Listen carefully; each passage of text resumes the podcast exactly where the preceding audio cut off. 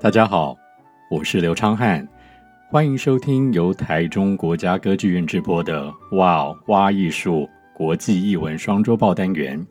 在这个单元中，我们将和大家分享世界各国和表演艺术相关的有趣新知，跟着我们一起透过艺术环游世界。在今天的节目内容当中，我要兑现我在上一集跟听众朋友们开的支票，也就是分享几个这个秋天在纽约上演的新戏。我把所有的节目单翻开来看之后，其实还真的很难取舍。那我决定用这一集的篇幅来跟听众朋友们介绍三个制作。第一个是从纽约转战到百老汇的《回到未来》音乐剧《Back to the Future》的 Musical。第二个是描写一家位于纽约哈林区的非洲编发廊的单幕剧《佳佳的非洲编发店》（Jaja's African Hair Braiding）。第三个则是一个由描写越南裔第一代美国移民的喜剧，英文名字叫做《Poor Yellow Rednecks》，我就翻译成《凄惨的黄老粗》。首先，回到未来这个音乐剧呢，我猜想听众朋友们当中，不但有人看过这部在一九八五年上映的同名科幻喜剧电影，而且应该有人跟我一样不止看过一次，而且除了这个第一集之外呢，连一九八九年的第二集跟一九九零的第三集都反复看过好几次。年纪比较轻的听众朋友们可能就无法体会了。这个回到未来三部曲在。当年上个世纪没有网络，更别提没有任何串流平台的时候，是许多人不管是大人小孩的共同生活体验。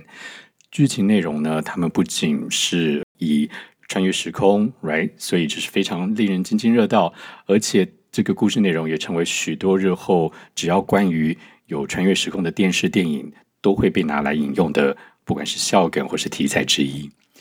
回到未来的故事内容呢，我就在这里先不要剧透。如果有看过电影想要复习的听众朋友们，可以自己搜寻一下。那如果没有看过电影，但是你想打算到纽约来看这个戏的朋友呢，其实你倒未必需要看了电影才能享受这个音乐剧的制作。那既然不剧透，我要跟大家分享什么呢？我的切入角度呢，其实就是从电影改编这个制作的构想。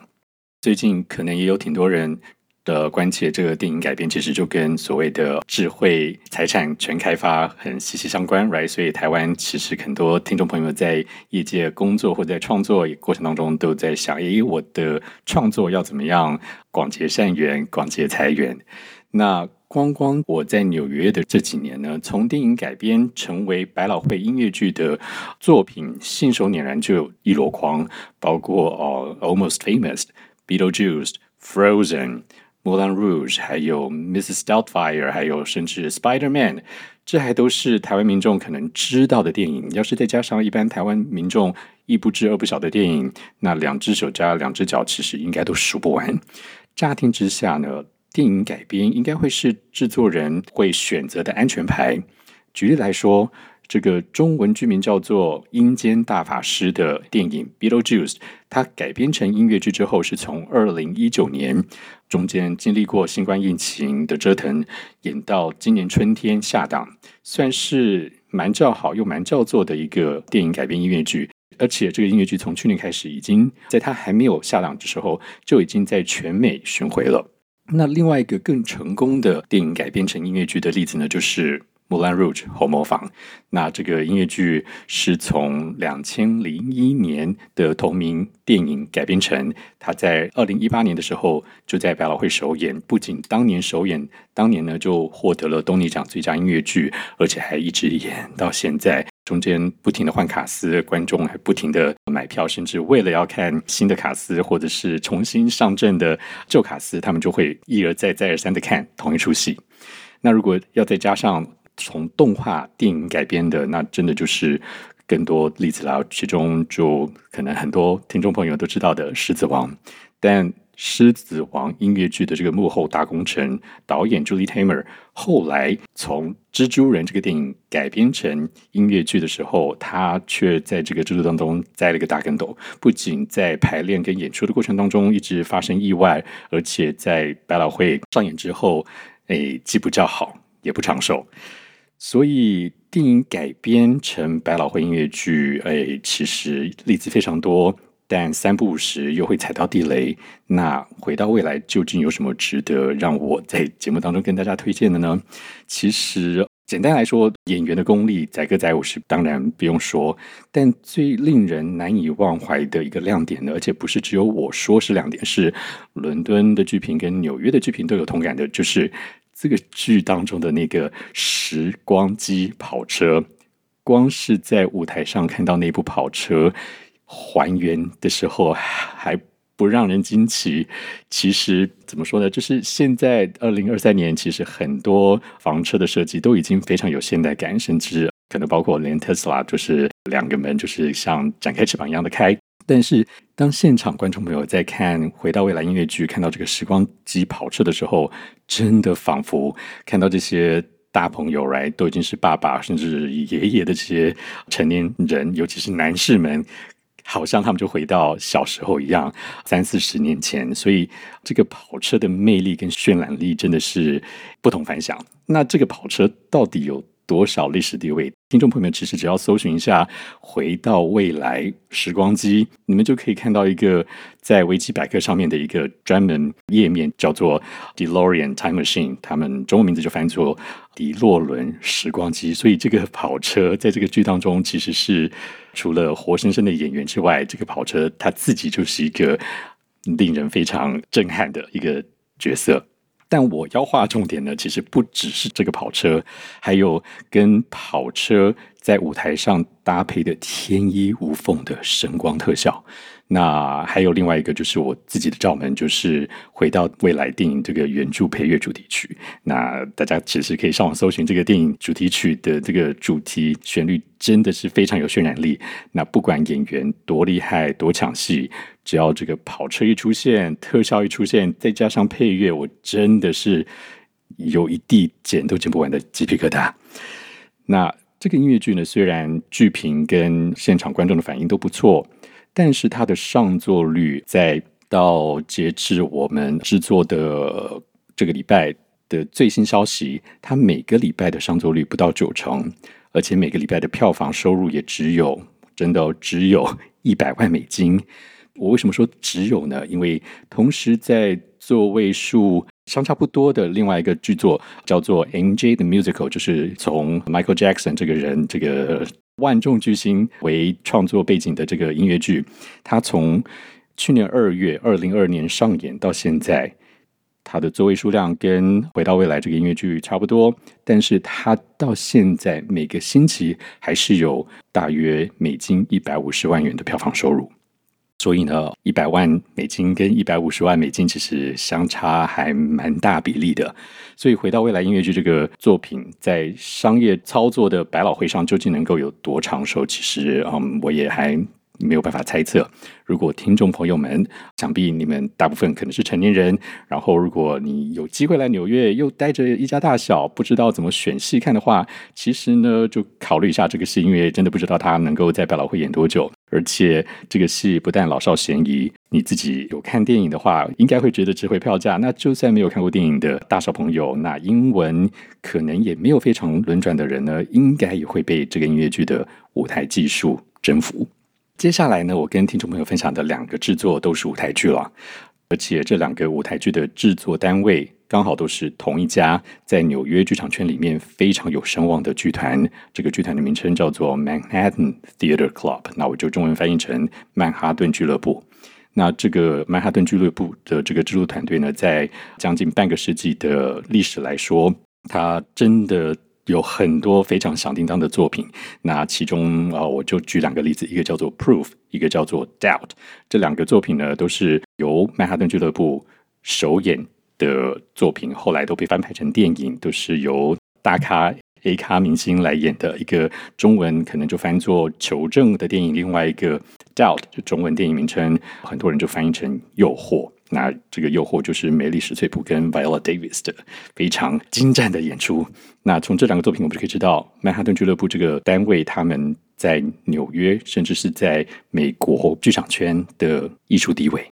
那我今天要分享的，刚好就是在近年来美国剧场跟表演艺术都面临不少财务危机跟票房困境的这个现况之下。刚好曼哈顿俱乐部在今年秋天用少数族裔为题材，但还是能够一而再的推出这两个又叫好又叫座的舞台剧。就像我刚刚说的，开头说的，佳佳的非洲编法店跟凄惨黄老粗这两个舞台剧，都是在曼哈顿俱乐部他们自己营运的场地当中登台。那佳佳这个戏的演出场地是属于百老汇剧院当中最小的规模，座位数其实只有六百二十八席。那这个戏在今年十月的第一周首演之后呢，每个礼拜上座率几乎都是百分之百，也因此制作单位把原先预定的演出下档日期延后了两次，终于在十一月十九号，也就是上个周末落幕。那黄老粗就是可怜的黄老粗，这个制作呢，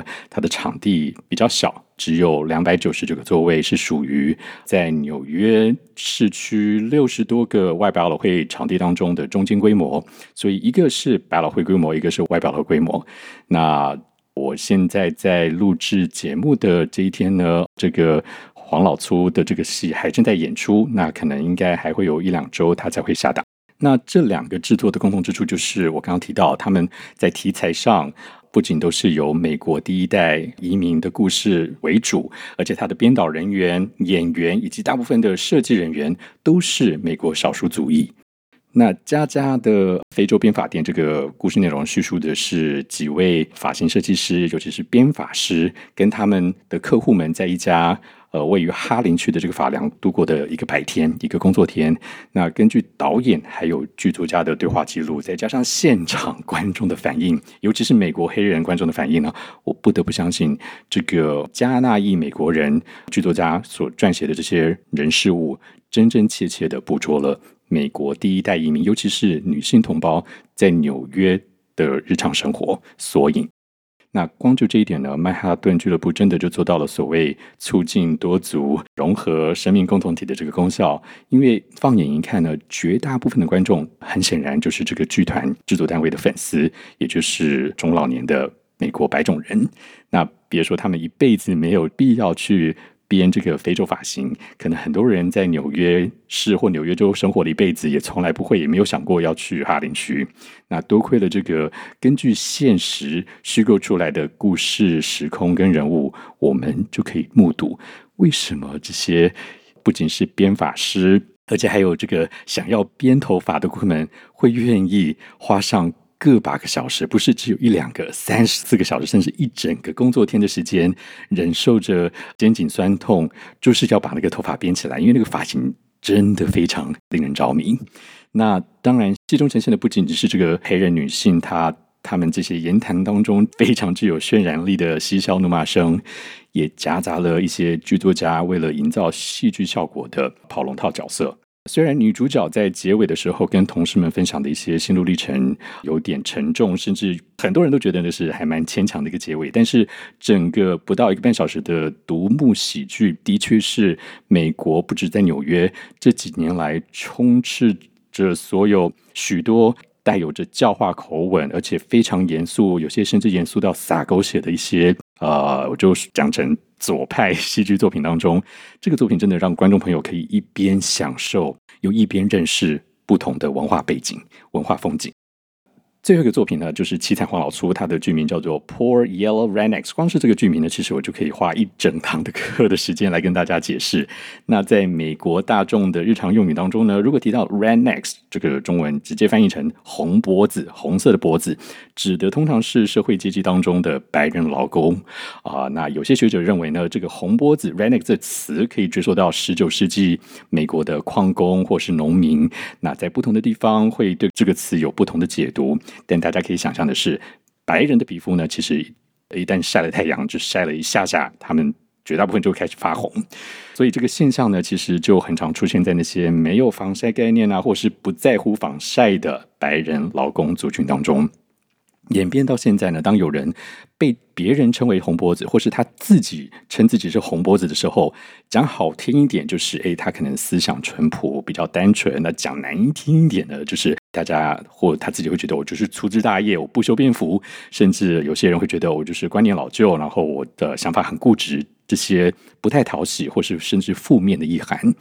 那几十年来呢，美国在两党政治的发展过程当中，生活在东岸或西岸这些大都会区域，甚至尤其是民主党的党员，或多或少呢都会用 “rednecks” 这个字眼来称呼这些生长在美国中部、南部的保守人士。这些人的职业呢，其实他们未必是矿工，也未必是农民，但是他们就是会被指称为 rednecks 红脖子。那为什么剧名加了这个 yellow 呢？啊、，“Yella”，那它的拼法其实是 y e l l a，不是真的黄 yellow，但这个词呢，就是硬是用美国南方口音来讲黄色 yellow 的这个写法，是美国早期政治社会当中发展过程。在还没有所谓亚洲人的这个意识当中，都是用黄人来称亚洲人。那所谓的亚裔美国人 （Asian American） 其实是在一九六零七零年代之后，美国民权运动当中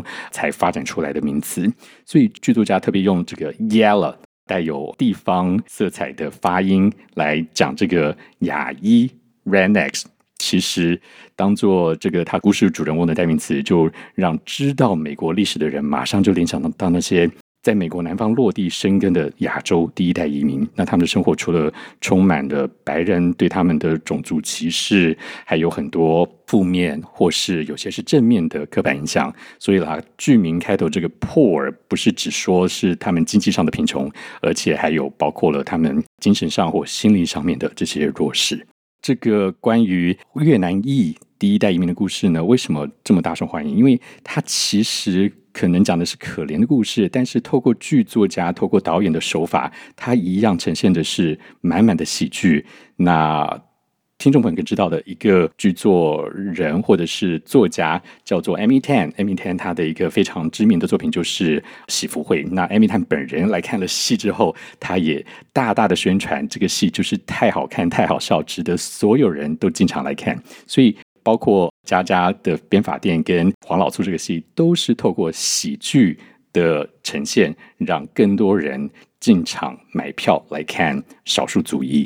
那这两出呢，以第一代移民移民为题材发展出来的这两个世界首映呢，让我想起。台湾其实有自己很独特的人文风景。那我不久以前才发现，在文学的领域，其实台湾新移民的作品已经逐渐受到更多人的重视跟青睐。那不晓得在表演艺术的领域，我们是不是也已经有机会欣赏到来自更多，不管是取材于新移民，或者是由新移民创作的舞台作品呢？